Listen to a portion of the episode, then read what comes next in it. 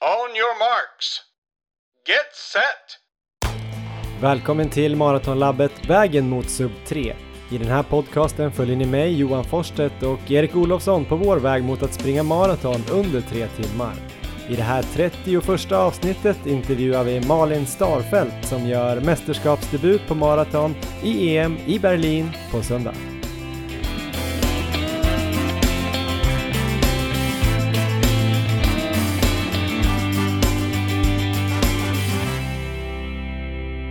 God dag Erik Olofsson, det är en ny vecka, nya möjligheter och eh, jag är på bra humör. Hur är ditt humör? Härligt! Det är fantastiskt bra.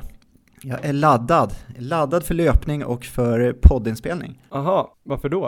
Eh, därför att jag är på väg upp ur min formsvacka slutligen. Ja, berätta lite om de här EPO-tänderna du har satt in i din mun. jag har fått nya framtänder, så det är, eller inte nya, men jag har fått, jag har fått dem fixade. Ja. Och det var ju som väntat där alla mina problem satt. Så, så fort de kom in så har det börjat släppa på och formen är på gång. ja. Du slog ut de här tänderna när du ramlade upp i fjällen. Eh, Stämmer? var ganska bitter då, ganska länge Ja. och blev plötsligt mycket sämre löpare efter att de där tänderna var trasiga. ja. Du bokade en tid, blev det kostsamt förresten? Ja, det var ju som jag skrev där på Instagram, det var ju samma kostnad som ett par nya trailskor ungefär, utan att gå in på exakt. Men billigare än ett par eh, såna här uh, Vaporfly, Nike Vaporfly. Ja, definitivt. Och förhoppningsvis kommer de vara mer hållbara än ett par sådana också. De kanske ger mer effekt på löpningen också. Tror det. Vaporfly, 10 mil läste jag någonting om. Stämmer det? Hållbarhet. Ja, jag har inte testat riktigt. Kanske för dig, men eh, för en gasell som jag så blir det väl bara 10 kilometer. Sen så bara är de helt krossade av all kraft. Eller hur? Ja, nej men de där tänderna kanske kommer hålla längre än 10 mil hoppas vi. Ja, Om du inte springer i fjällen. precis. Så länge jag håller mig på bana. Ja, nej men eh, välkommen också alla lyssnare. Eh, för er som aldrig har lyssnat förut, vilket är ju otroligt, så är det här avsnitt 31 av våran eh, podd Maratonlabbet som följer oss från eh, halvdåliga löpare till eh, lite bättre halvdåliga löpare. Vi ska springa under tre timmar på maraton. Eh, vi går också att följas på Instagram, Maratonlabbet och på Strava där vi heter Johan Forsstedt och Erik Olofsson. Det var ganska bra radioröst va Erik? Verkligen. Du, du gör det bra. Men vi går vidare i det här avsnittet. Vi ska inte snacka så mycket skit. Vi går in på eh, ett imponerande pass som du har gjort häromdagen. Eh, du sprang 10 gånger 1 kilometer med joggvila 500 meter mellan och du hade ett snitt på intervallerna på 3.33. Det var som att jag inte riktigt trodde att det var sant. ja, du ifrågasatte mig lite efter. Men ja, nej, men det stämmer. Det var med, jag ska säga att det var med ganska väl tilltagen vila, så jag joggade väl 500 meter mellan de här intervallerna.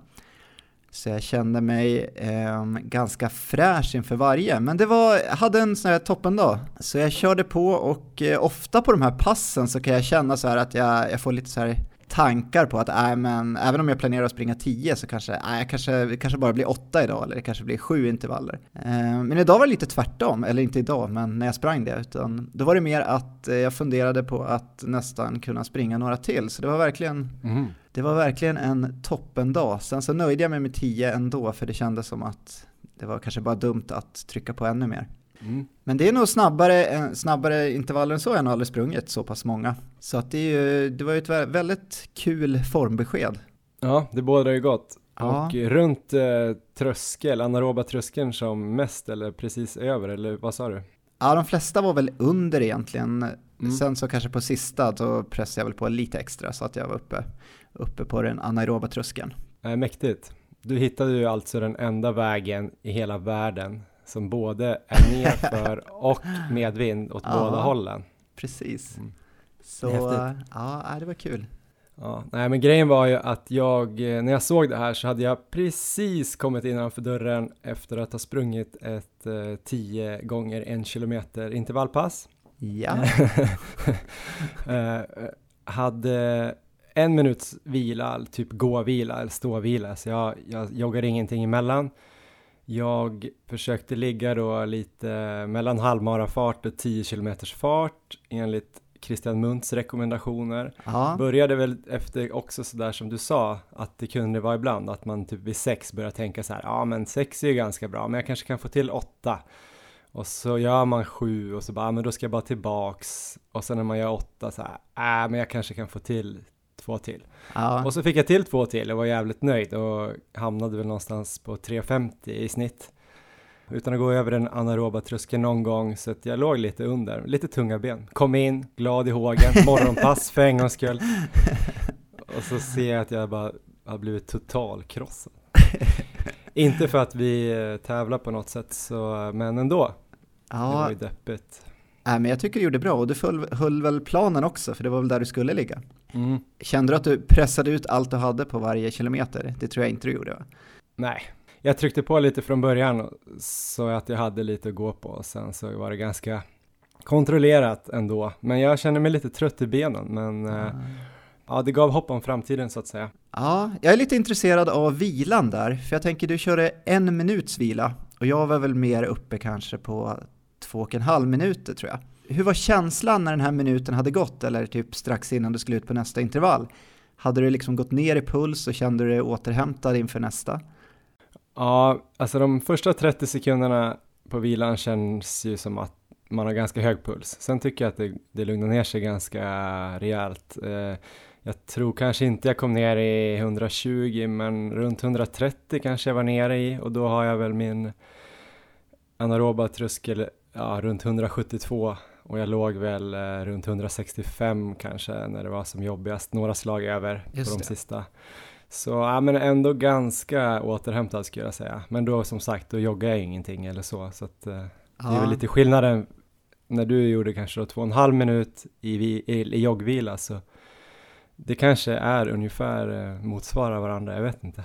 Ja, jag tror nog det är, det är nog lättare som jag gjorde det. Så jag siktar nog på att nästa pass jag kör så här kommer jag korta ner vilan och kanske Mm. ligga på 250 meter joggvila eller något liknande.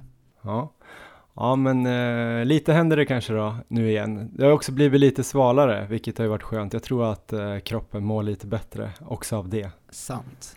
Ja, annars då? Du gjorde ett pass eh, efter vi hade, eller i slutet av förra veckan, var det så? Eh, Som Ja. inte du var lika nöjd med. Nej, jag körde mitt medellånga pass, det skulle ut 25 kilometer i 4.20 tempo.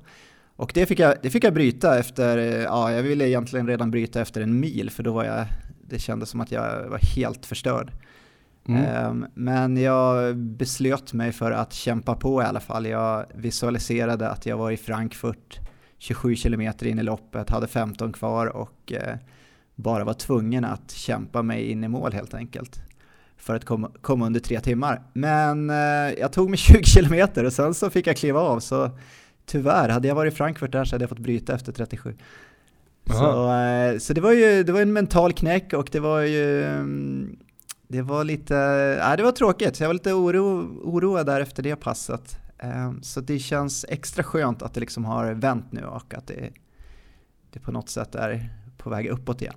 Men eh, det kanske är det man måste börja lära sig att hantera just när man kommer upp lite i volym. Speciellt du då som kom upp ännu högre. Men jag kan också känna att det varierar ganska mycket från pass till pass. Och man kanske har hört folk säga det, men man har inte riktigt trott det själv kanske. Ja, Men att man kanske inte behöver gräva ner sig när det känns eh, så här dåligt. Man ska ja, väl vara lite sliten i maratonträning tänker jag. ja men det är nog helt sant. Det är nog ett bra tips att ta med sig. Däremot är det lite svårt att veta hur sliten man får vara. Har du tänkt på det någonting? För jag kan ju känna vissa dagar, nu har jag känt mig att jag är sliten i kroppen på nästan alla pass. Sen kan det släppa lite under efter kanske första tredjedelen och kännas bättre. Men eh, frågan är ju när man ska liksom säga så här, nej idag lägger jag in en vila eller, eller kör något alternativt, eller ja, typ simmar eller cyklar eller någonting. Det är svårt att veta den där, hur känslan ska vara egentligen. Ja, men det är sant. Det är nog, för vissa pass, det kan ju till och med kanske vara bra att börja med lite slitna ben. Ehm, om man ska ut på något eh, långpass där, kanske lite lugnare långpass. Ehm, det är väl eh, ultralöpare tror jag som kör mycket sådana, att de kör intervaller kvällen innan och sen ger de sig ut på ett långpass på morgonen. Just för att få Ja, ha de här just lite slitna benen. Men eh, det är nog bara att försöka lyssna på kroppen gissar jag och eh, Mm. man får nog helt enkelt försöka känna själv. Ja, för jag kommer ihåg också att Christian Munt sa i intervjun med honom för, eh, i början av sommaren här, att det är inte liksom varje specifikt pass som kanske är jättejobbigt i maratonträning, men att den här totala mängden kommer vara slitig liksom. Och då kanske man vill att det ska vara slitigt, förstår du vad jag menar? Absolut. Men det är svårt att veta så att man inte går för hårt. Jag gjorde ju något liknande sånt där pass eh, som du gjorde, det medellånga halvhårda som vi kallar det, Ja, i söndags också. Då var det precis så att jag gick ut och på, ganska sent på söndag och var ganska dålig mental skick och sliten.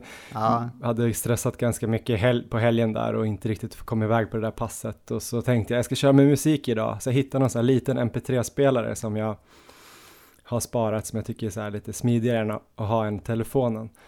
Ja. Eh, och så kom jag ut och så var det, började jag, satte jag på den där så kom det någon eh, peppig låt och så tänkte jag så här, ah, det här var en bra idé, nu är jag lite sugen så här. Och så efter typ två minuter så dog den där, för är är ganska gammal den här MP3-spelaren. Så då blev det så här himla värdelöst istället, att jag fick gå tillbaks och hem, lämna den igen. Alltså det var så himla störigt, för jag orkade inte ha den i onödan liksom. ja. Men sen vände det där ändå. Jag lyckades på något sätt eh, vända det där sjunkande skeppet och jag delade bara upp det. Men jag springer fem kilometer så får vi se vad som händer. Och sen tänkte jag, ja, men jag springer en mil då. Då är jag ändå, det är ändå bra liksom, tänker jag. ja. Och så blev det 12, kommer jag ihåg, för då var det ett varv runt Söder och Reimersholme. Och sen, eh, ja men jag kör fem till. Och då är man ju så långt bort på Söder så man måste ju hem. Så eh, jag, jag kom faktiskt runt eh, 23 kilometer i 4.23 fart. Det är grymt ju. Men var det planen från början att springa så långt eller? Ja, det var planen att göra 23. Ja, Eh, och i, ja, under 4.30 skulle jag bara. Nu blev det lite fortare, men jag låg ju under, eh, ja, jag låg i zon 2 hela tiden, under aerob eh, tröskel. Det var Oj, väl att jag det. kom upp något slag över i någon uppförsbacke sådär, men annars låg jag i 149 i snitt där, så det är det absolut bästa sånt där passet jag har gjort på hela sommaren också, så det var kul. Ja men det här lovar gott tycker jag. Jag tycker nu måste vi hålla den här känslan och eh, fortsätta så här varje vecka. Ja, absolut. Vi har en ganska lång intervju idag också, Erik. Ja. Så jag tycker nästan vi hoppar vidare på den. Och eh, det är en betydligt bättre löpare som vi pratar med där. Verkligen. Eh, Malin Starfelt som ska springa EM nu på söndag. Det är hennes första start i EM. Hon har ju kommit lite från ingenstans de senaste åren om man får säga så. Hon presenterar sig också mer i den här eh, början av den här intervjun. Hon är också en trogen Maratonlabbet-lyssnare, vilket är jäkligt kul. Så här får ni Malin Starfelt om hennes tankar om träningen och om EM på söndag. On your marks. Get set. Ja, Malin Starfelt, eh, hur är läget först och främst? Jo men det är bra. Det börjar kännas lite, lite spännande så här. Är tisdag idag och EM går på söndag så det är inte så många dagar kvar. Men eh, ja, det, det börjar kännas bra. EM är ju ganska stort eller?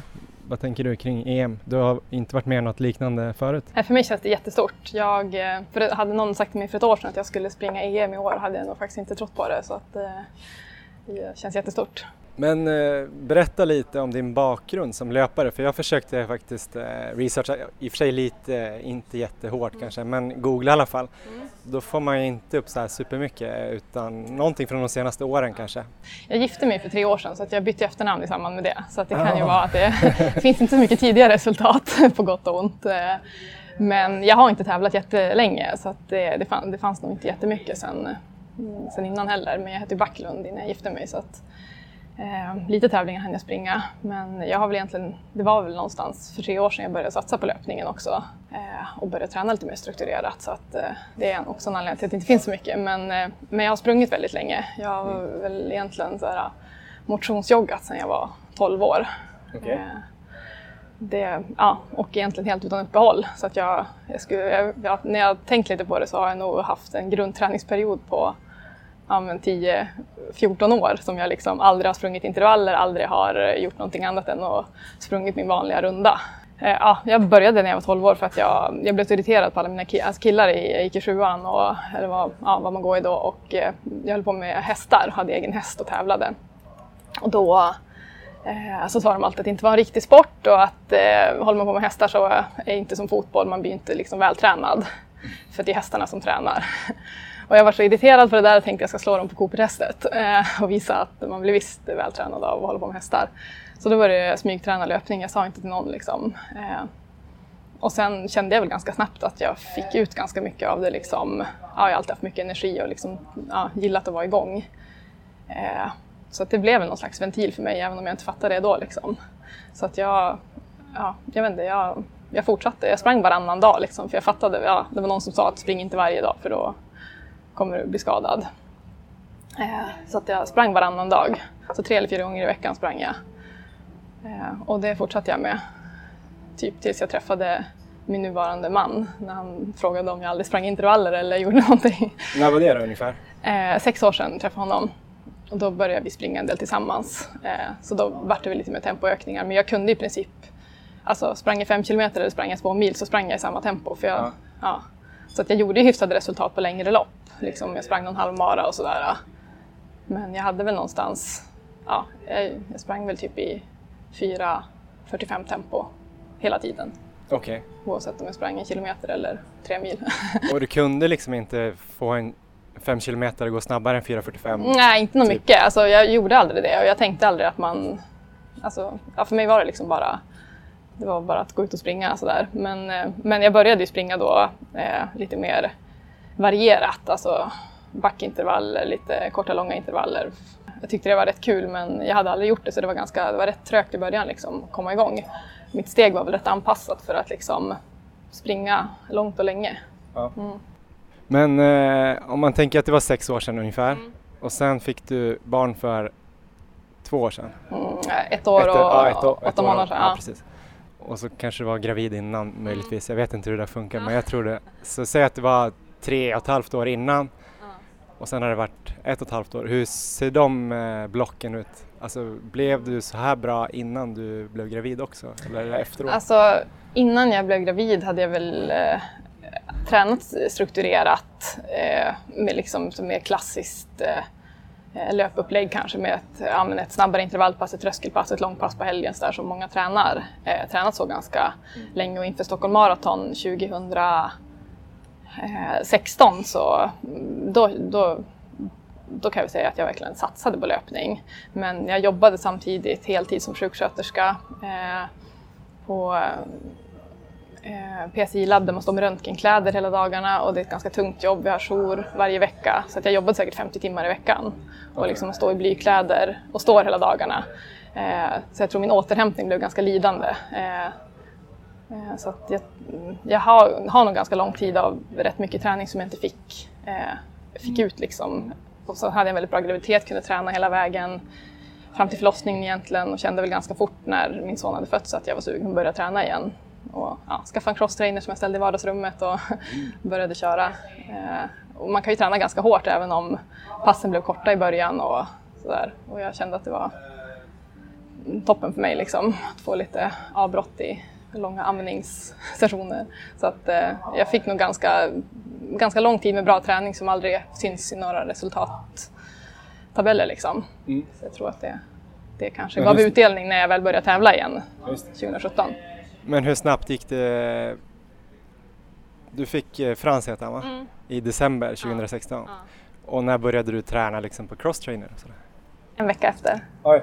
Det låter jättekonstigt när jag, när jag säger det själv men det var liksom en vecka då var jag sugen på att träna igen. Ja. Sen var det inte jättelånga pass eller jättetuffa pass i början ja. men bara att stå där och liksom röra lite på sig istället för att ja, när man inte kan komma sig till ett gym eller någonting utan man är ganska låst hemma eftersom det var vinter också. Mm. Så ja, det fick mig att må väldigt bra i alla fall. När kunde du börja springa igen då? Eh, jag väntade nog två månader ungefär hade väl börjat gå lite, knata upp och ner för Hammarbybacken och sådär innan. Känna lite på det men ja, jag var rätt försiktig med löpningen. Ja men sen lite kort då tänkte jag bara 2017 för då känns det som när man bara ser de här mm. Du gjorde en ganska bra höst tänker jag. Eller du kom igång och ja. sen så persade du på alla, ja. alla, alla sträckor mm. på hösten. Hur, mm. hur funkade det där?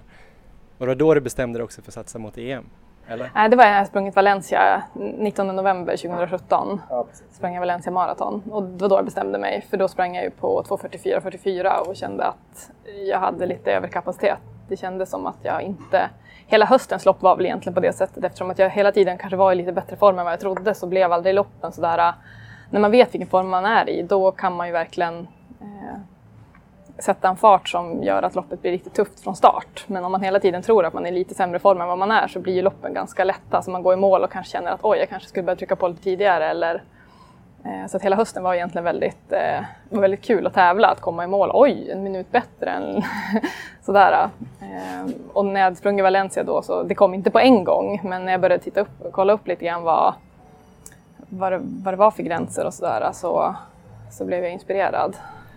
Mm. Tänkte att eh, jag hade ju, eh, då blev det fyra månader hade jag på mig att eh, förbättra mig ytterligare Just det. Att, eh, och kvalgränsen för EM för damer var antingen 2.38 ja, individuellt och ett, under 2.42 för att kunna få en chans att komma med i laget. Då. Just det, och då ska det vara fyra stycken som var i snitt under 2.40? Exakt. Mm. Så att, eh, jag, mitt mål var att springa under 2.38 för att vara ja. säker på att få en plats.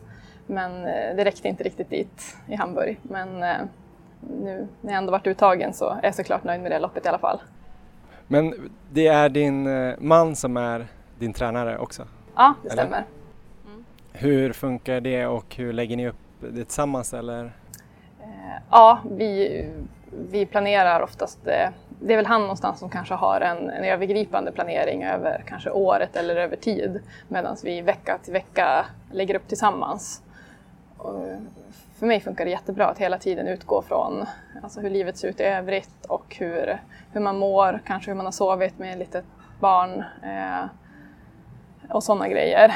Sen blir det ju ofta så att vi, han är med på en hel del pass och man kanske, man kanske kortar ner pass och gör dem ja, utifrån ja, dagsform och så. Men jag tycker det är väldigt bra för jag skulle nog, skulle jag haft ett färdigt schema att följa skulle jag nog bara göra det eh, lite grann, kanske oavsett hur, hur jag kände mig. Mm. Och det eh, skulle nog lett till mycket fler skador tror jag för min del. Så att, eh, det är väldigt bra tycker jag att hela tiden stämma av och, och hellre, hellre bryta eller korta ner ett pass än att eh, ja, pressa sig igenom oavsett. Stämmer det av liksom från pass till pass eller vecka till vecka? Eller? Ja, nästan pass till pass eftersom att vi bor och lever ihop så pratar vi hela tiden om, om hur det kändes och så Han kan ju även se oftast hur jag liksom, ser det lätt ut eller ja. ligger jag och liksom tar i på gränsen. Eller, så det funkar jättebra för oss i alla fall.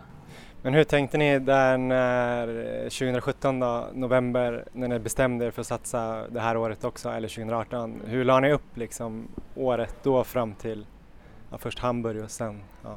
Eh, vi började väl egentligen med en grundträningsperiod som eh, som för mig brukar innebära snabbhet och eh, styrketräning.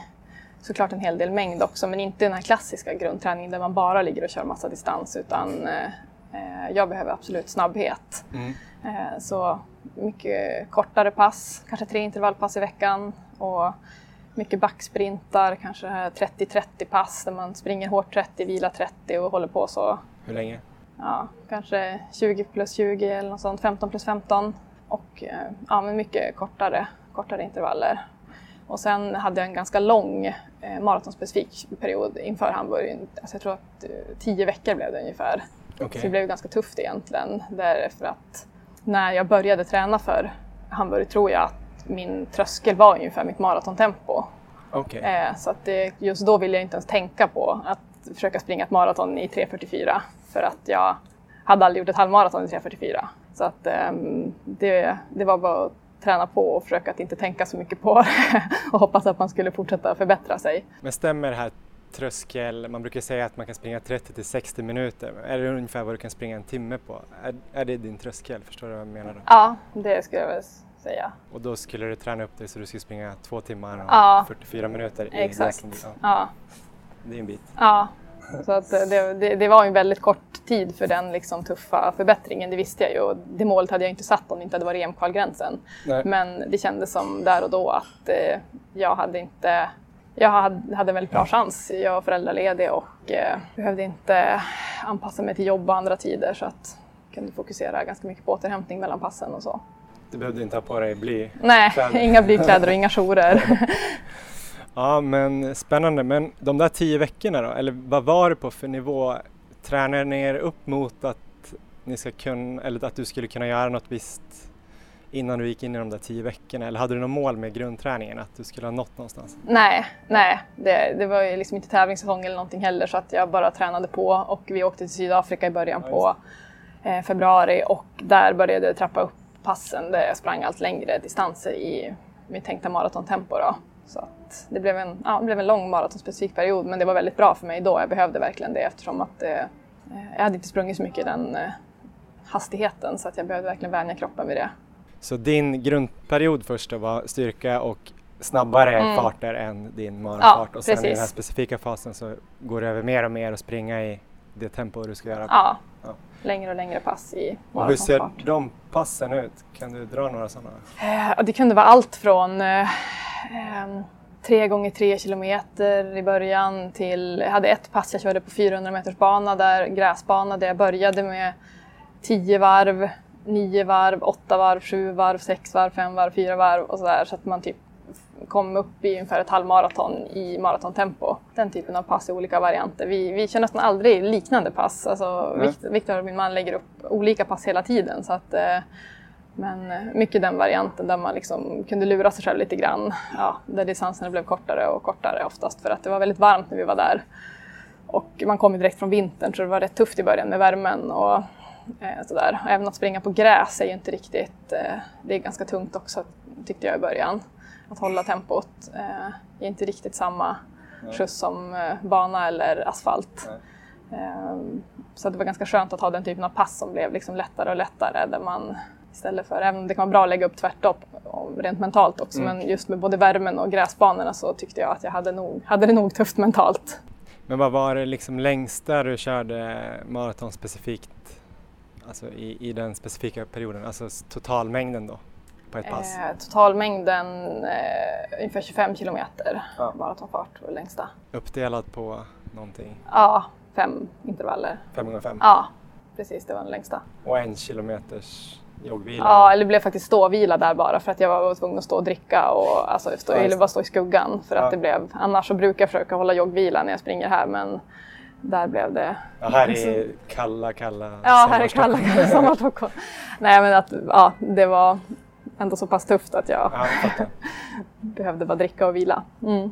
Det verkar ganska klassiskt 5 x 5 kilometer, eller det är många som Ja. märker kör de passen. Ja, alltså just när man börjar närma sig och liksom Ja. som ett riktigt tufft pass. Det, Hur långt innan eh, Hamburg körde du det? Alltså det här blev ganska, det, det blev ganska långt innan. Det blev lite konstigt med formtoppningen där som att vi tränade riktigt hårt i Sydafrika i februari, kom hem, fortsatte träna hårt i mars. Ehm, så att det blev som, och jag var tvungen att ta det lite lugnt efter Sydafrika för jag var väldigt nedtränad efteråt så att eh, det blev som nästan jag blev lite orolig där att man liksom skulle börja, man vill inte släppa upp för mycket heller och liksom få formtoppen redan i mars. Ehm, men eh, jag tror att jag körde det passet 5x5 körde jag faktiskt här hemma. Sen kör jag såklart mycket av den här typen av pass där jag ligger på 90 ungefär av maratonfart också, mina långpass. Upp till ja, men 35 kilometer i, i maratonfart, eller 90% av maratonfart. Ja. Är, det, Också. är det liksom ja, 35 du vill gå, komma upp till? Ja, alltså totalt kanske eh, volym på passet 40 men 35-90% ungefär så att det körde jag också. Ja. Några stycken. Sen så sprang du i Hamburg 2.40.32, kan det stämma? Ja, det stämmer. Det stämmer. Det känner jag igen. Hur nöjd var du med det då? då? Kändes det fortfarande som att du bara, ja, ja det var kul? med pers, eller var du helt Eh, nej, jag var helt, jag var helt förstörd. Alltså, det Ja. var bland det värsta jag varit med om faktiskt. Eh, redan vid, eh, vid halvmarapasseringen eh, började jag känna lite hot från magen att det inte stod helt, att jag ja, började känna lite oroligt. Och jag hade hängt med en belgisk tjej som hade farthållare som jag hade pratat med innan start som jag visste skulle hålla ungefär min tänkta måltid. Så jag tänkte de här måste jag bita fast i. För GPS-klockan hade också visade fel visste jag för jag hade in med en lång tunnel i början. Så att, eh, jag visste att den kan jag inte lita på. Blir jag ensam i det här tempot så kommer jag få det väldigt tufft. Det, var jag ganska beredd på. Eh, så jag tänkte jag håller fast vid dem så länge det bara går. Det kändes väldigt, väldigt bra. Eh, men någonstans efter halvmara-serien kom det en sån här liten, liten, liten lätt uppförsbacke som de tuffade på precis samma tempo medan jag kände att eh, det här tempot för mig funkar så länge det är helt platt. Men så fort det blir lite uppför så är det, då är det för tufft helt enkelt. Ehm, så att jag var tvungen att släppa dem, fick en liten lucka där och eh, Eh, sen, började, sen började jag känna mig rätt illamående. Eh, och ungefär vid 25 kilometer så var det väldigt nära att jag stannade och höll på att kräkas. Oj. Ja, alltså det var, var riktigt hemskt. Så att då, alltså det var så, alltså det var så mm, sekund från att bara stanna. Men samtidigt bara stannar jag så är det, komma igång när man mår så här dåligt, det är liksom, det är superjobbigt. Så jag, någonstans så var det ändå liksom den här platsen i EM-laget som hägrade såklart. Som jag hade som den stora målbilden så jag fortsatte där hulkandes. Eh, och ja, bestämde då att ah, men okej, nu blir det inget mer sportdryck. Jag kommer inte kunna dricka någon mer gel eller sportdryck. Eh, så magen fortsatte ju krångla men det vart ju bättre efter några kilometer när jag ändå slutade, slutade ta in energi. Eh, så jag fick väl några kilometer där det säkert kändes helt okej när jag varken mådde illa eller började ha riktig energibrist. Ja, det blev ett väldigt långt lopp där jag pendlade mellan hopp och förtvivlan hundra gånger om. För att jag, ja, jag mådde illa, jag fick inte i mig någon energi och eh, till slut blir det liksom nedåtgående spiral när man inte har någon energi och man vågar. Jag försökte någon gång till men magen protesterade direkt. Eh, så tempot gick ju helt klart ner. Och det bara, alltså när, man, när man har tänkt springa i 3.44 tempo och helt plötsligt springer i 4 tempo så känns det ungefär som att man går baklänges. Alltså det, det känns ju som att det går så långsamt som att ja, det här kommer ju aldrig att gå. Eh, han säkert passera tusen gånger men eh, Oj. ja, jag, till slut så kom jag i alla fall i mål och var, var ju såklart glad att vara under 2.42 i alla fall för det kändes som att det lika gärna kunde ha blivit 2.50 för jag hade ingen kontroll alls på slutet. Eh, men, eh, men jag var ändå så besviken. Mm. För jag kände, jag hade en väldigt bra känsla i kroppen och Vad låg du efter halva då? halva låg jag just eh, 1.18.40 eller vad det är. Ja, så det var väldigt, jag låg väldigt i tid liksom. Men eh, ja, det var när jag kom i mål, alltså jag var så, så tom på energi, jag, jag kräktes, jag, alltså det var- sådär eh, att sjukvården frågade om de skulle hjälpa mig men jag kände att jag var väl kanske inte så illa däran men ja, verkligen på gränsen. Ja. Just för att, ja, så tom på energi som man knappt vet att man ska ta vägen.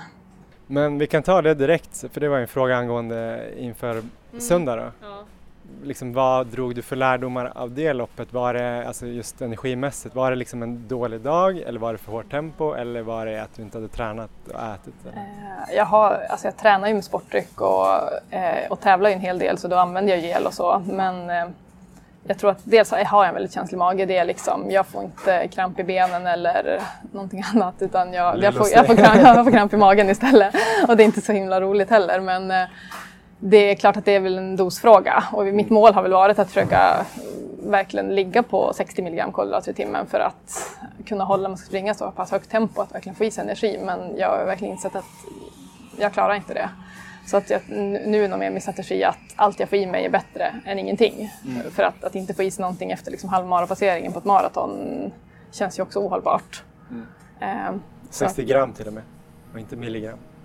Ja, 60 vad är det? Gram. Gram. Gram, är det ja, ja såklart.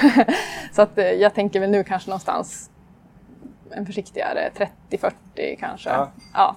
Sen vet jag att det brukar, jag har aldrig hållit mig till en sån här planering någonsin eftersom att det alltid blir någonting med magen just på maraton. Men i Hamburg var det faktiskt värre än någonsin så att jag, det är klart att det har med tempot att göra också men jag ska nog vara lite försiktigare och nu ser det ut att bli väldigt varmt i Berlin så att det är klart man måste behöva dricka mycket men eh, jag ska nog vara försiktig med de här lite starkare eh, koncentrationerna. Och, Men hur ser planen ut för Berlin då? Om, alltså planen som du inte kommer hålla. Men ut? Eh, ja, men jag kommer dricka både sportdryck och eh, ta några gel men inte, inte så mycket som jag har Men har du någon så här var 50 kilometer eller varje? Ja, var 50 kilometer brukar vara det som, det är då vi har vätskebord också. Mm. Så att, eh, det, det kommer jag hålla mig till. Så typ en gel var 5, 15 eller något? Alltså sportdryck på varje var femte men inte en gel på varje. Och jag ska verkligen försöka, om, om börjar jag känna lite från magen så kommer jag inte att pressa i mig bara för att utan då kommer jag hellre avvakta för att eh, att bli sådär illamående tar ju ner mitt tempo mer än att få för lite energi, definitivt. Så att, eh, ja, jag hoppas det ska gå bättre den här gången på den fronten. Vi håller tummarna. Men eh, vi går tillbaka till Hamburg då. Och så efter det loppet så kanske det var någon vecka när du inte var jättesugen på att springa eventuellt. Jag vet inte, hur länge vilar du efter Hamburg? Och hur satte du igång sen? Eh, jag, jag försöker ta två lugna veckor efter ett maraton. Sen vet jag av erfarenhet att det är jättelätt att bli sugen tidigt, särskilt när man liksom Ofta känner man sig väldigt pigg i benen eftersom att man har tagit det ganska lugnt innan ett maraton och så springer man bara ett maraton och sen vilar man igen. Så det är ändå väldigt mycket lugn aktivitet jämfört med eh, hur året ser ut i övrigt. Men eh, för att liksom kunna eh, träna på hårt sen igen och inte känna det där ja, segheten i benen så brukar jag vilja ta en, en ganska, ja, ungefär två veckor. Men eh, just efter Hamburg så var jag nog lite sugen på att komma igång. Mm. Så det blev nog några dagar tidigare. Mm. Vilket säkert var dumt. Jag sprang Göteborgsvarvet några veckor senare och gick inte alls bra. Så att, ja, det måste jag försöka bättra mig på. Det känner jag själv att det, man ska inte bara gå på känslan i benen eller så för man kan vara rätt peppad. Lyssna på det, Erik Olofsson. Eh, men du hade ungefär mer eller mindre tre månader om man tänker att du ändå tog det lite lugnt i början mellan eh, Hamburg och Berlin, mm. EM. Hur har ni, har ni lagt upp de här eh, tre månaderna? Eller hur många veckor är det? 12 veckor? Ja, det blev lite an, blev helt annorlunda upplägg nu egentligen eftersom jag hade en väldigt lång maratonspecifik period inför Hamburg så tänkte jag väl ungefär att den, dels har jag ju med mig den för den ligger så nära i tiden. Mm. Men sen blev det ju tävlingssäsong nu också och då ville jag ju tävla lite grann. Ja. Eh, så att eh, det blev ändå en, kan man säga, en period med snabbhet, kanske inte så mycket styrka den här gången men snabbhet i och med en del korta intervaller och sen lite millopp så det blev första, eh, första perioden och sen en lite kortare maratonspecifik period, kanske fyra veckor ungefär. Mm. Och hur, när avslutade den och började, hur många veckor eller dagar formtoppar eller tapering period? Eh, ungefär två veckor ja. eh, blir det. Nu blev jag eh, väldigt eh, sliten efter vi hade varit i Livigno. Ja.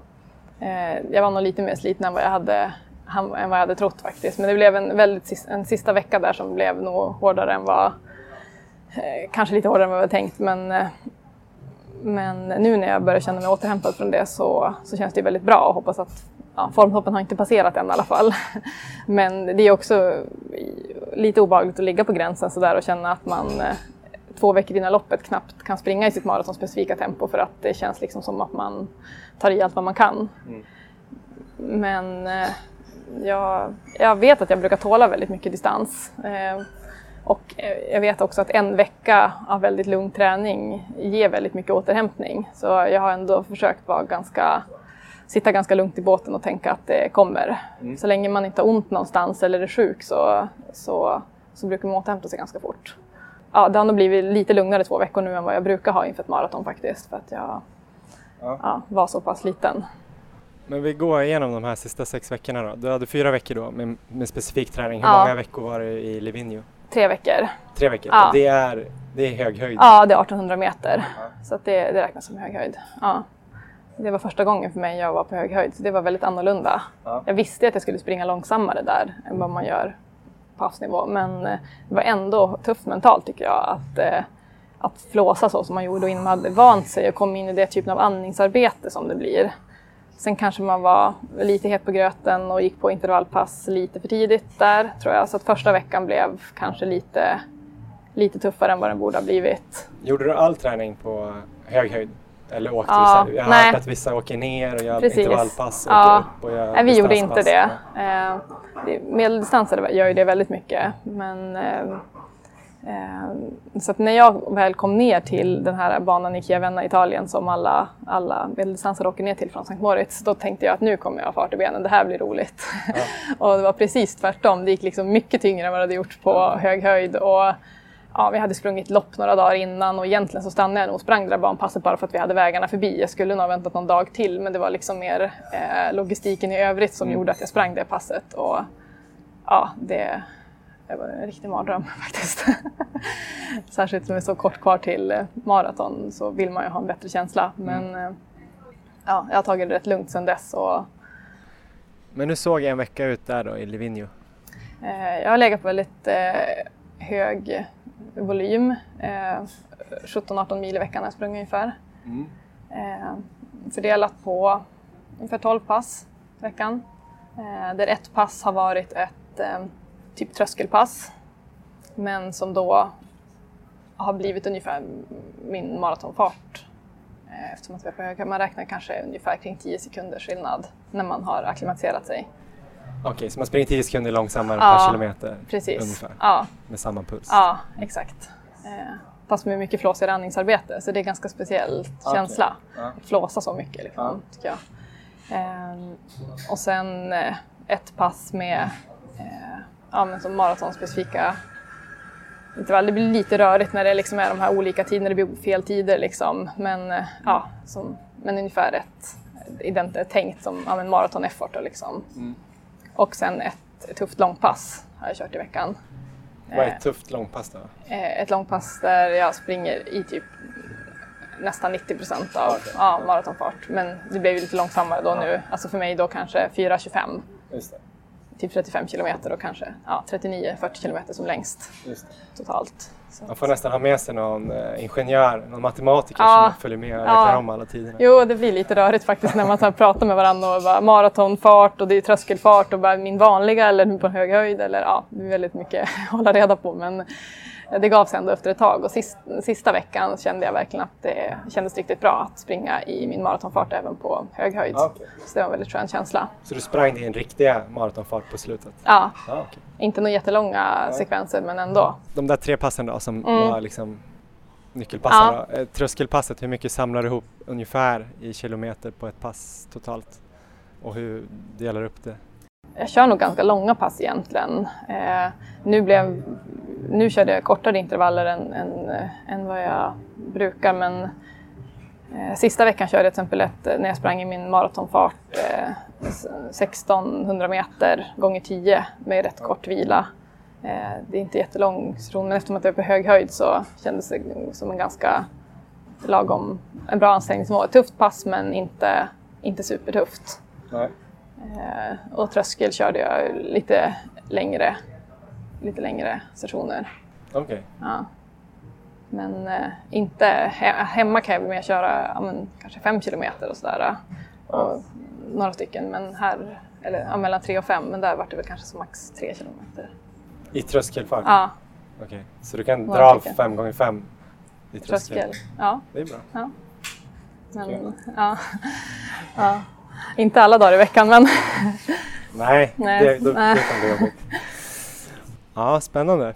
Men eh, jag tänker, jag vet inte, du lyssnar ju på podden också. ja. En trogen lyssnare, jag tror jag har hört alla avsnitt. Ja, det är kul att höra. Kul att höra. Eh, men jag tänkte bara, jag och Erik har väl ungefär 12 veckor kvar, tror jag. Är det någonting som vi, och vi, jag har ju någon typ av eh, grundperiod i, mitt i säsongen nu och sen tänker jag börja göra specifikt sista åtta veckorna. Är det någonting vi måste lägga in där? Är det någonting vi gör fel som du har tänkt på? Ge oss råd. Med tanke på vad ni gör, vad du har gjort på halvmaraton och vad Erik har gjort på milen så ser jag liksom inga hinder att ni bara ska gå och göra det här maratonet vilken dag som helst. alltså på riktigt. Det, eh, när jag sprang maraton tre timmar första gången gjorde jag milen på 39. Oj, Eh, och dessutom var jag gravid i tolfte veckan. Så att, eh, det är bara att ni går och gör det. okej. Ni måste bara tro på det. Jag är helt säker på att ni kommer klara det båda två. Om ni ja, tränar, tränar på och funderar inte så mycket. Ibland så tror jag att man mitt i perioden så kan man känna sig väldigt, som du har beskrivit, att man, det känns tungt och det är varmt och man vet inte riktigt. Gör jag rätt? Tränar jag för mycket? Men man ska inte analysera så mycket om det är så att det känns väldigt tungt att springa ett maratontempo mitt i. Mm. Det ska det göra. Mm. Eh, det behöver inte kännas lätt när det är långt kvar. Nej. Sen liksom, så det brukar ge sig. Eh, man kan behöva ja, träna ner sig lite grann för att sen lätta upp och då, då kommer formen. Så att eh, göra jobbet och inte fundera varje dag. Det tror jag, då kommer ni lyckas båda två.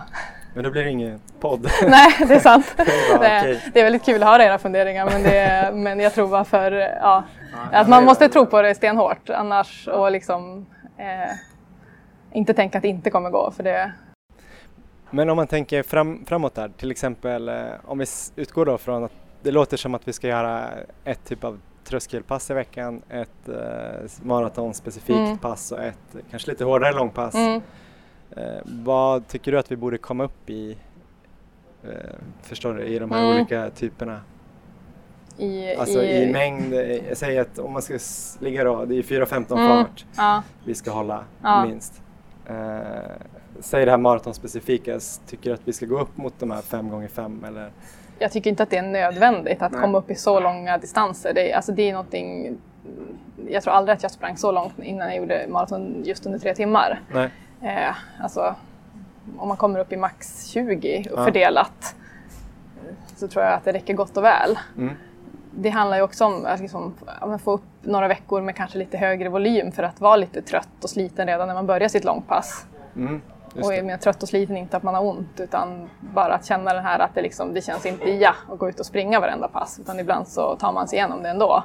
Men såklart att, att vara medveten om att nu tränar jag hårt och nu är jag lite sliten men imorgon eller om två dagar så ska jag, då ska jag vila. Att man vågar liksom tänja åt båda hållen. För det är väl det som är så det är väl det som kan vara svårt tycker jag om man inte har någon tränare som lägger upp det åt en utan man kanske känner så här Ja, det kändes lite trögt igår. Ja, men jag går ut idag. Jag måste bara känna att det känns bra. Eller liksom man vill liksom rädda upp en annan dålig känsla med ett nytt eventuellt dåligt pass. Och det, det, det tycker jag det är en väldigt dålig spiral. Mm. Det är bättre att bestämma sig för att idag kör jag hårt. Idag har jag min chans att köra hårt. För den här, imorgon eh, finns det inte någon chans till att göra det här. Imorgon är det vila. Eh, det tycker jag är ett mycket bättre upplägg. Eh, också för att inte bli skadad. Liksom, har man bestämt sig för att köra hårt så kör man hårt och då går man inte ut dagen efter och får lite feeling och river av en mil i fyra tempo bara för att det känns kul. Nej. Utan då, då ta, är det en återhämtningsjogg, då springer man kanske, alltså jag kan springa i sex tempo. Det är liksom inte, det är aldrig någon prestige för mig i liksom hur fort jag springer utan då är det återhämtningsjogg. Ja. Och långpassen då? Du pratar ju om 90% av marafart Mm. ungefär. Upp, du gjorde upp mot eh, 35 Mm. Mm. plus några upp, Upp och nerjogg. Upp och Ja. nerjogg. Eh, alternerar du det med något annat, typ bara ett sånt här långsamt långpass eller kör du aldrig de, den typen? Jo, under grundperiod, Ja, grundperiod. absolut. Mm. Då kan ju mina långpass vara 23 kilometer i liksom bara det tempot som faller mig in. Alltså, det kan vara fem tempo, det kan vara 4.45, det är liksom inte så noga. Jag tittar inte på klockan på det sättet då. Det kan vara lite kuperat, alltså det kan vara precis hur som. Det är ju just under den maratonspecifika perioden som, som jag lägger in de här riktigt tuffa längre långpassen. Eh, och jag tror ju också att de är väldigt slitsamma för kroppen såklart. Så jag, jag, jag tror verkligen inte på att man ska ligga och köra det året om. Nej. Och jag kommer ju- nu efter Berlin så kommer jag ju liksom inte fortsätta med de långpassen för jag har inget mer maraton planerat det här året. Så att, eh, eh, jag tror verkligen att man måste våga liksom alternera. För väljer man att köra mer snabbhet då kanske man, då väljer jag att dra ner på volym och långpassen för att kunna vara piggare på de kortare intervallerna. Så att man, ja, att man vågar eh, ändra och släppa upp också. Men jag tänkte lite mer om långpass. För förutom det här liksom lite, som du sa, 90 procent. Det är många som råder en att köra kanske 35 där man lägger in en mil eller fem kilometer i marafart. Liksom, eller progressiva eller antingen att man ja, progressivt ökar farten under passet eller att man lägger in en femma. Gör du några sådana pass också eller? Ja, absolut, det har jag gjort. Jag har inte gjort det nu inför Berlin, men jag har gjort det tidigare.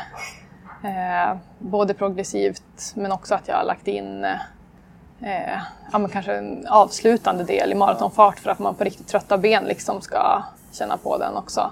Det, det varierar lite beroende på förutsättningar, vart jag är och vilka rundor jag har att tillgå och hur det ser ut. Sådär. Ja. Men jag tror mycket på att överhuvudtaget att eh, inte ha några standardpass som man alltid kör utan att variera sig och eh, ja, utmana kroppen på nya sätt. De här två sista veckorna, nu var du väldigt sliten. Men hur var tanken liksom, om man går från den här, säg, nu räknar vi bakåt ungefär som graviditet här, Ja. men, men tre veckor innan, Ja, då körde du ganska hårt, tre veckor innan. En vanlig vecka, hur hårt körde du då? Eller var du uppe på din 17-18 mil volym den veckan? ja, ja, nästan. Inte 18 men eh, någonstans under där. Ja. Ja. Och sen hur drastiskt går du ner då liksom? Eh, ja, förra veckan låg jag, tror jag att jag fick ihop 10 mil totalt. Ja, Eh, och då känns ju det verkligen som att eh, den här veckan har inte jag tränat. Så ungefär. och det känns jätteknäppt att titta på det och se att man ändå har ja, fått ihop det liksom. Ja. Men det blir väldigt, det är klart det är väldigt stor skillnad ändå. Ehm, men passen har också blivit kortare. Långpasset har blivit kort och inte hårt. Eh, och, så det känns ju väldigt mycket lättare totalt sett. Liksom. Men tränar du ungefär lika många gånger fast kortare? Eller, eller Ja, några bort- färre pass blir det också, absolut. Och någon hel vilodag hade jag och ja, sådär. Försöker väl att i övrigt också att inte ha så mycket annan aktivitet liksom. Nej. Ingen, ingen trampbåt eller något sånt där. Nej. Så inga semesteraktiviteter som kan göra att man får träningsvärk liksom in i det sista. För det har jag provat någon gång för länge sedan att man liksom Ja. glömmer bort sig och vad mycket energi jag har och liksom ja. börjar rensa förrådet istället och sånt där. Jag försöker undvika den typen av grejer också. Och sista veckan nu då? Vad har du gjort? Eller vad ska du göra? Eh, ja, nu eh, springer jag riktigt korta pass. Här på förmiddagen, så, precis som vi pratade om tidigare, så sprang jag ett ett kort lätt intervallpass. Kände lite på maratonfarten bara för att känna lite på steget och hitta en eh, känslan där man inte behöver titta på klockan utan kan flyta på lite. Så att, ja, jag sprang väl ungefär fem kilometer totalt i maratonfart fördelat på fem intervaller. Så, så att det, och några strides bara för att få lite tryck i steget. Det brukar jag tycka är skönt dagarna innan. Både på platten och i en liten lätt backe brukar jag försöka hitta där jag kan trycka på väldigt kort men ändå inte ingen maxarbete utan Och idag har vi fem dagar kvar. ja, Vad gör du sen då? Eh, ja, jag håller igång med lite, lite lättlöpning varje dag. Kommer väl gå ut någon dag till och där jag kör, lite- kör lite strides och någon, hittar någon backe kanske. Men annars är det mest ja, lätt jogg för att hålla igång. Och någon hel vilodag blir den också faktiskt. Jag brukar ta det när jag har resdag oftast för jag får alltid för mig att jag ska bli förkyld om jag går ut och tränar direkt efter en flygresa. Just det. Har du så här masker och Nej, jag kanske ska skaffa det. Nej, det har jag inte. nej, plasthandskar? Men eh, dagen innan då? Gör du någonting? Eh, Ja, jag brukar gå ut och springa några lätta kilometer där jag trycker på korta sekvenser, typ maratonfart, bara för att känna på det. Det är ju väldigt lätt att bli nojig och fundera hur precis hur varenda millimeter av steget känns och så, men jag har lärt mig att jag inte ska, likadant som en uppvärmning på ett lopp, jag brukar bara försöka att inte tänka så mycket. Det enda som liksom skulle kunna få mig att tänka det är om jag verkligen skulle ha ont någonstans, att det liksom finns anledning att bryta. Men om det, så, om det känns trögt eller, eller jättebra eller vad, hur det än känns så brukar jag försöka strunta i det och tänka att det ger sig när jag väl kommer igång. För ja, det spelar ingen roll hur man analyserar. Liksom. Vad är målsättningen på söndag då? Ja, jag skulle vilja persa, det, så är det absolut. Det skulle vara jättekul. Eh, sen är det ju såklart en eh, lagtävling också så att eh, gör, man, gör jag en bra tid individuellt så skulle det vara väldigt kul att få hjälpa laget också till en fin placering. Så att eh, ja, någonstans 2.37, 2.38 skulle jag vara supernöjd med.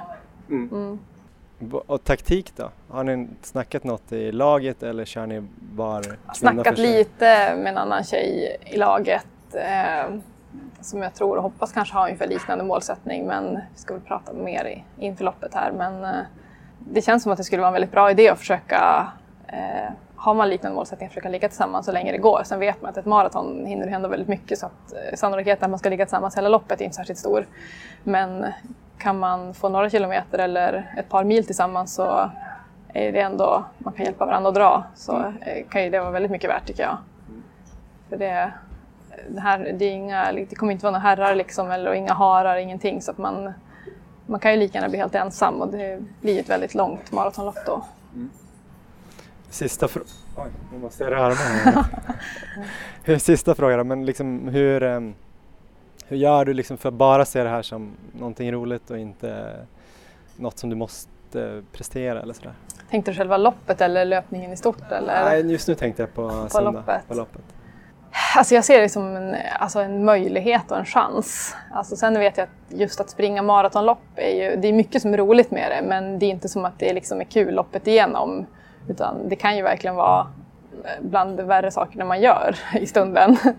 Det är ju få gånger jag mår så dåligt eller liksom är så trött och sådär som, som just då. Så, men jag försöker verkligen att se liksom att det är liksom en chans och möjlighet jag fått och att jag måste göra det bästa av saken. För det, sån här chans vet man aldrig när det kommer igen. Och eh, jag kommer sitta och kolla på den här tiden framöver. Så, eh, det är lika bra att göra det bästa av saken. Det är inte allt för lång tid.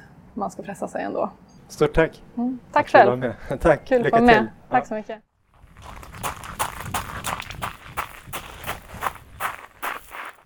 Ja, men det där var alltså Malin Starfelt, eh, Maratonlabbets eh, andra intervju som gjordes eh, öga mot öga. Om det var några ljudstörningar så var det för att det var på ett café. Vad tyckte du Erik? Du gillar ljud. Um, ljud kan jag ingenting om. Men vad tyckte du om eh, informationen angående träning och sånt där och hennes karriär då? Den var fantastisk. Väldigt inspirerande och eh, men det här är ju toppen för oss att höra nu inför, inför vårat mål. Så det var, det var mycket, mycket bra tips och eh, jättekul intervju. Det var ju väldigt mycket intressant eh, som hon sa till oss tyckte Ja. jag. Eh, var det någonting, vi tänkte vi skulle ta upp några grejer, eh, var det någonting som du fastnade för? Ja, men jag tänkte på det här med att variera passen mer, för det kan jag känna att jag är lite dålig på och det sa hon ju att de gör mycket, de kör nästan aldrig samma pass utan eh, variera passen och hon hade ju någon bra exempel där när de sprang på löparbana. Var det då hon sprang eh, 10, 9, 8, Precis. 7, alltså varv då. kortare Varv Ja. då liksom. Ja. Ja, precis, så det, det tyckte jag lät kul och just att få den där positiva känslan att det blir kortare och kortare. Så bra tips, det passet kommer jag lägga in i den specifika perioden. Men hur gör du nu då? Brukar du köra lite samma intervaller och vecka ut och vecka in eller? Ja, det kan man nog säga. Inte, inte exakt samma, men det är nog ganska liknande i alla fall. Så att där kan jag bli bättre och variera mer. Själv då? Är du duktig på att variera passen? Nej, men jag tror att det där kanske lite är beroende på person också. Sen kanske beroende på hur mycket man tränar. Jag menar, om hon kör 17-18 mil en Just det. vecka så är det kanske tråkigare att köra samma typ av pass än för mig som gör 7-8 mil liksom. Det är en ganska stor skillnad. Kanske Ja. inte blir lika uttråkad. Samtidigt så tycker jag att det är ganska härligt att göra lite samma pass för att se progressionen. Så länge man då ändrar någonting, att man springer lite fortare eller vilar lite kortare eller ja, någonting så att det blir en förändring. För annars kan det nog bli så här att kroppen vänjer sig ju vid en viss fart. Eh, men eh, jag kanske skulle kunna ändra lite mer att eh, istället för att köra ja, men 10 gånger en så kör man 5 gånger 2 eller ja, 3 gånger 3 med en, med en avslutande. Du körde ju någon vecka 3, 2, 1 kilometer eller om Ja, 3, precis. 2, 2, 1 och sådär, ändra i samma pass. Men det kanske blir lite roligare och jag vet att inför halvmaran där i Madrid så körde jag lite halvmara intervaller. Ja, Och då blev det ju ibland, eh, ja men liksom kanske 6 gånger 2 och sen blev det 3 gånger 4 och sen kanske det var 4 gånger 3 någon vecka. Och det är ju inte så stora skillnader men det blir ju lite i alla fall. Sen har jag något pass där man blandar lite farter i samma pass. Jag vet inte om det är bra men det är väldigt kul och om man ligger lite så i tröskel och sen kör man några kortare nästan maxfarter och sen det blir men det blir mer att hålla reda på. ja, Men eh, det kan vara kul också, man kanske kan glömma bort och bort liksom vad man håller på med. Så det blir lite roligare så att säga, så man inte bara springer och tänker på klockan och stegen och hur det känns. vi kommer ju köra mycket i maratonfart framöver nu i den specifika perioden, så där är det nog bra att försöka variera passen lite tror jag. Mm, absolut, man vill ju inte tråka ut sig själv och plus att man inte vill att kroppen då ska fastna i något visst mönster. Ja. En annan sak som jag tänkte på som jag tyckte var otroligt imponerande var när hon beskrev sitt lopp i Hamburg. Och just Mm. när det här illamåendet börjar smyga på sig så att det är nästan där, om det var halvvägs, när hon känner att hon behöver börja kräkas. Ehm, och ändå liksom kämpa på och eh, bita ihop och sen så eh, komma tillbaka som in i loppet och eh, ändå avsluta så bra som hon gör och kvala in till EM. Ja, alltså det hade man ju ingen aning om innan. Alltså 2.40.32 sprang hon ju på, det var ju överlägset hennes bästa mara, eller överlägset, men det var ju några minuters pers och Ja. just kvala in till EM. Men att hon, det lät ju när hon berättade om det som att det var alltså väldigt, eh, att hon kämpade väldigt mycket med det där. Ja, Men totalt så tappade hon väl kanske inte så mycket mer än 3-4 minuter på andra halvan. Sjukt imponerande att knyta ihop det. verkligen. Och det får vi ta med oss till Frankfurt om vi börjar få några sådana känslor att det, det går. Det går att ta sig igenom ändå. Ja, men jag tyckte också det var intressant just hur hon resonerade kring eh, kosten där, eller vad ska man säga, energin.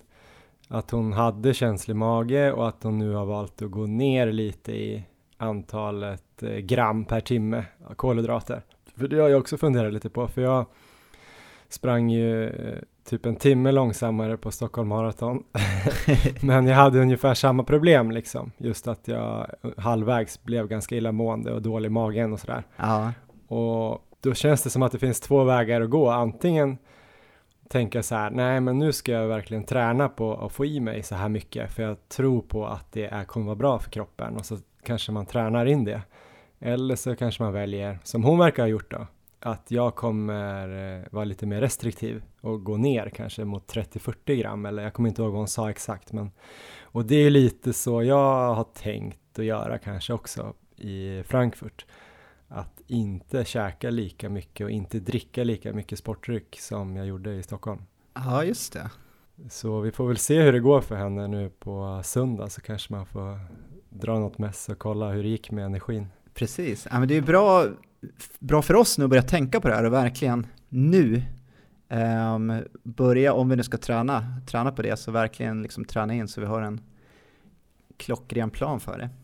Vi borde lägga in några pass, eh, i alla fall typ ett i månaden, när vi kör ett ganska hårt pass där vi kör det antingen om vi kör det ihop eller att vi bara kör det samtidigt eller att, någonting så att vi kollar av om vi, har, om vi har gjort det bra och så har vi det samma tid som vi ska göra loppet, vi kör samma uppvärmning, typ samma kläder om det är möjligt, kanske inte exakt men och sen så käka ungefär det man har tänkt att käka för att träna på det. Grymt! För det är sånt där man snackar om att man ska göra men det är ju inte så himla många som gör det skulle jag säga, vad jag vet. Det tycker jag låter kanon, det lägger vi in snart. Ja, vi får börja med något, vi får hitta något här i slutet av augusti som passar. Vi får tänka på det till nästa vecka, så blir det en utmaning. Så kan ju kanske folk där hemma också vara med och köra samma. Eller om de kan hänga på oss beroende på vart vi ska köra. Men sen var det en sista grej där då. Dels så tyckte jag det var kul att hon eh, som lyssnar på podden ändå tyckte att det är bara för oss att sluta tänka på det, men bara springa, sticka ut och springa tre, under tre timmar. Eh, och det är ju kul att höra på ett sätt, för att jag har ju fortfarande lite den mentala spärren att det, att det är ett hårt mål liksom för mig Aha. och att jag kan få kramp och bla bla bla, att jag inte är uthållig. Men det är roligt med de utomstående som bara tycker så här, fan sluta snacka så här, gör det bara. Men å andra sidan skulle hon ju inte ha någonting att lyssna på då på sina långpass. Så att, eh, jag tycker vi gör dem en tjänst, alla de här löparna här ute. Ja. Men eh, i alla fall så snackar hon ju om eh, långpassen där också, som jag tyckte att man kan ta till sig lite grann.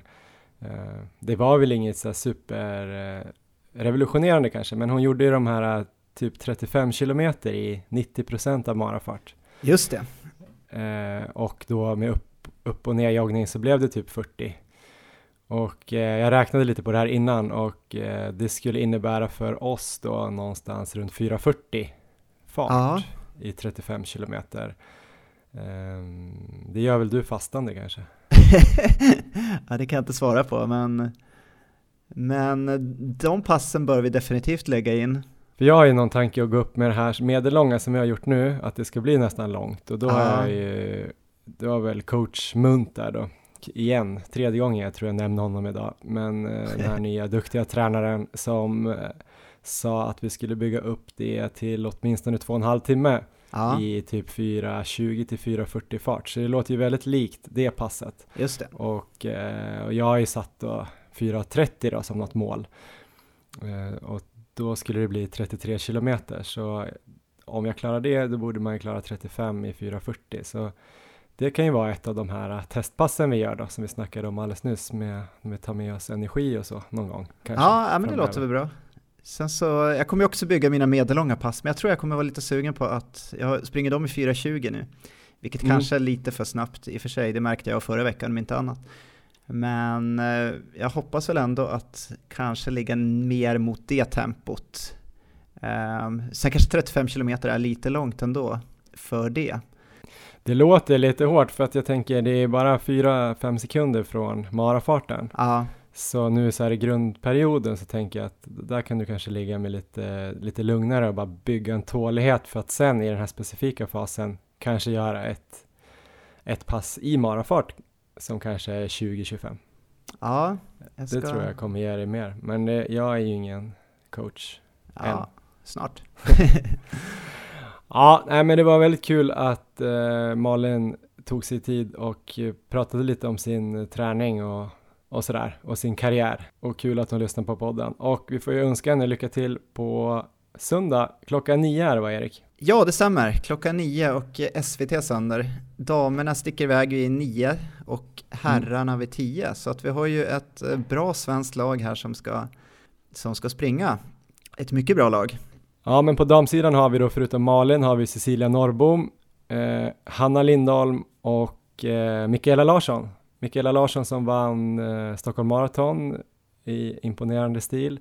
Hanna Lindholm som också varit med i podden som kanske har det bästa personbästat va? 2.36 gjorde hon ju tidigare i år. Ja, det Eh, stämmer. Tyvärr då ingen Isabella Andersson på grund av skada. Här på här sidan har vi ju då bara så att säga Mikael Ekvall och det väl bli kul att se om han kan göra någonting riktigt stort någon gång. Det är ju många som alltid pratar om att han ska vara den här som ska slå Kjell-Erik Ståhls svenska rekord, men det verkar svårt att slå. Han sprang ju en riktigt bra halvmara i år vet jag i alla fall, så ja, det ska bli spännande.